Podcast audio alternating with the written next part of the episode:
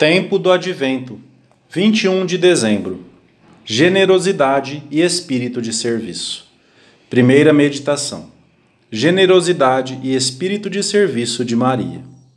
Naqueles dias, Maria pôs-se a caminho e foi com presteza à montanha, a uma cidade de Judá.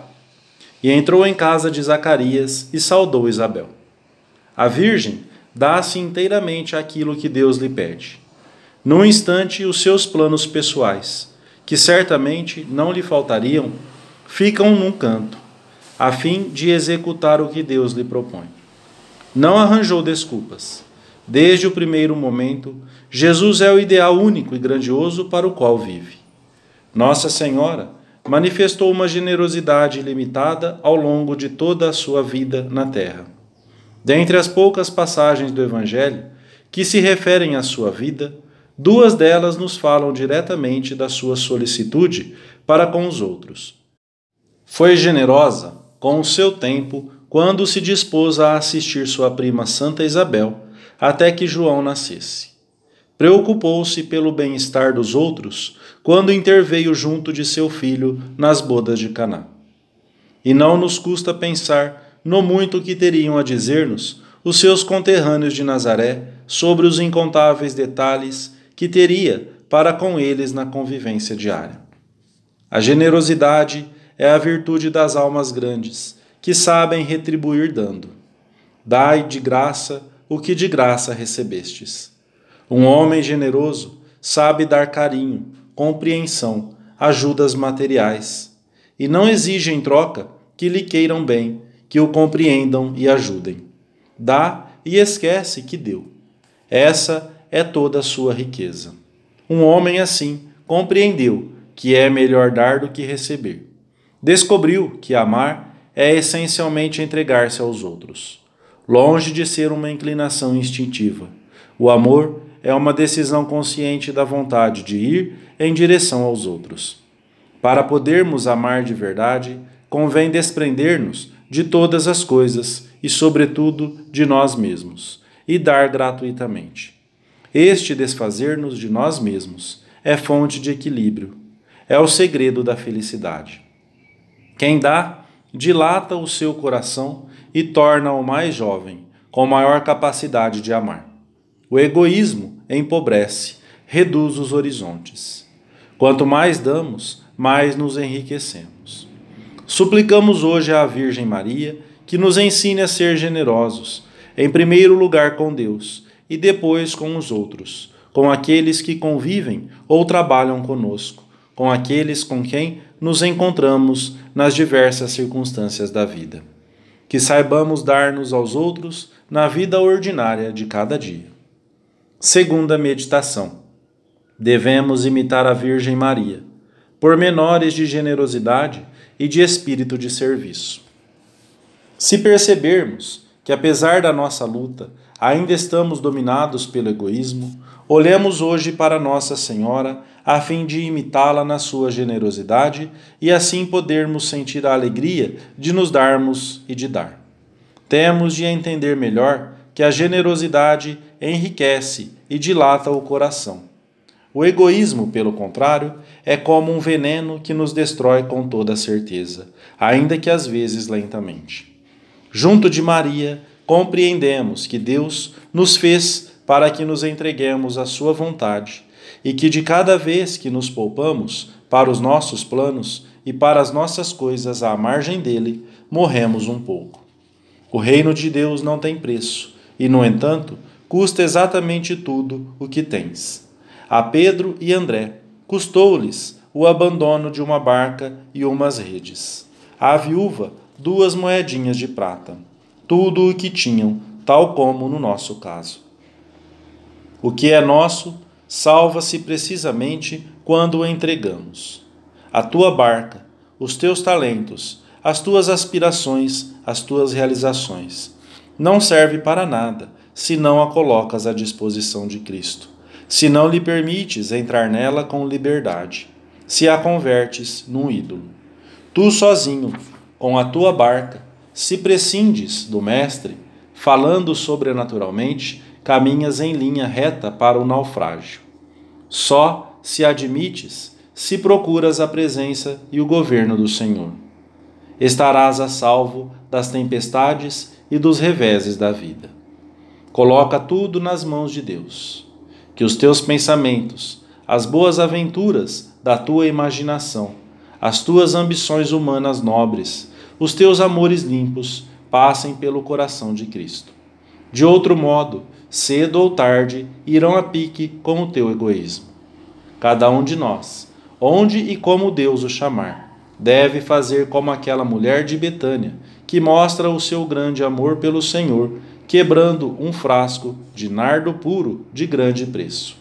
É a demonstração externa do seu grande amor pelo Senhor. Esta mulher não quer reservar nada, nem para si, nem para ninguém. É um gesto de doação sem reservas, de profunda ternura por Cristo. E a casa encheu-se da fragrância do perfume. De nós ficarão também as demonstrações de amor e de entrega a Cristo. Só isso. O resto ir-se-á perdendo e passará como passam as águas de um rio. A generosidade com Deus deve manifestar-se na generosidade com os outros. O que fizestes a um destes, a mim o fizestes. É próprio da generosidade saber esquecer prontamente as pequenas ofensas que se podem produzir no convívio diário. Sorrir e tornar a vida mais amável aos outros, ainda que se esteja passando por um mau momento. Julgar os outros com uma medida ampla e compreensiva. Antecipar-se a executar os serviços menos agradáveis que surgem na vida do lar e no trabalho. Aceitar os outros tal como são, sem reparar excessivamente nos seus defeitos. Fazer um pequeno elogio que muitas vezes pode causar um grande bem. Dar um tom positivo à nossa conversa e, se for caso disso, há alguma correção que devamos fazer. Evitar a crítica negativa, frequentemente inútil e injusta. Abrir horizontes humanos e sobrenaturais aos nossos amigos, etc. E, sobretudo, facilitar àqueles que nos rodeiam o caminho para que se aproximem mais de Cristo. É o melhor que podemos dar. Todos os dias temos um tesouro para distribuir. Se não o damos, perdemos-lo.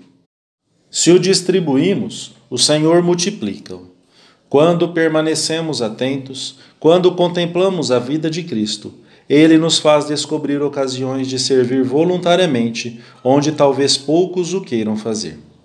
Como Jesus na última ceia, que lavou os pés dos seus discípulos, não recuamos diante dos trabalhos mais incômodos, que são, com frequência, os mais necessários, e assumimos as ocupações menos gratas. Compreendemos que as ocasiões de servir se tornam realidade mediante o sacrifício como fruto de uma atitude interior de abnegação e renúncia. Percebemos que para encontrar essas oportunidades de servir é necessário buscá-las, pensando no modo de ser daqueles que convivem ou trabalham conosco, nas coisas de que necessitam e em que lhes podemos ser úteis. O egoísta, que passa o dia longe de Deus, só tem olhos para suas próprias necessidades e os seus caprichos. A Virgem Maria não só foi sumamente generosa com Deus, mas também com todas as pessoas com as quais se relacionou na sua vida terrena. Também dela se pode dizer que passou fazendo bem. Deveria poder-se dizer o mesmo de cada um de nós. Terceira meditação: o prêmio da generosidade. O Senhor recompensa aqui e depois no céu as nossas manifestações, sempre pobres de generosidade, mas sempre ultrapassando todas as medidas. O Senhor é tão agradecido que não deixa sem prêmio um simples levantar de olhos com que nos lembramos dele. A Sagrada Escritura oferece-nos múltiplos testemunhos da generosidade sobrenatural de Deus em resposta à generosidade do homem. A viúva de Sarepta dá ao profeta Elias um punhado de farinha e um pouco de azeite e recebe farinha e azeite inesgotáveis. A viúva do templo desprende-se de duas pequenas moedas, e Jesus comenta: lançou no tesouro mais do que todos. O servo que procurou fazer render os talentos recebidos, ouvirá da boca do Senhor: Já que foste fiel no pouco, receberás o governo de dez cidades. Um dia, Pedro disse a Jesus: Eis que nós deixamos tudo e te seguimos. E Jesus respondeu-lhe: Em verdade vos digo que não há ninguém que tenha deixado casa, mulher, irmãos, pais ou filhos por amor ao reino de Deus, que não receba muito mais, já neste mundo e no século futuro, a vida eterna. Quem tem em conta até a menor das nossas ações, como poderá esquecer a fidelidade de um dia após outro? Quem multiplicou pães e peixes por causa de uma multidão que o seguia por uns dias, que não fará pelos que tiverem deixado tudo para segui-lo sempre? Se estes algum dia vierem a necessitar de uma graça especial, como é que Jesus poderá negar-se a socorrê-los? Ele é bom pagador. O Senhor dá o cêntuplo por cada coisa que deixamos por amor dele. Além disso, quem o segue desse modo não só se enriquece cem vezes mais nesta vida, mas está predestinado. No fim, ouvirá a voz de Jesus, a quem serviu ao longo da sua vida. Vem, bendito de meu Pai, ao céu que te havia prometido. Ouvir estas palavras de boas-vindas no limiar da eternidade já terá compensado toda a nossa generosidade entra-se na eternidade pelas mãos de Jesus e de Maria. Amém.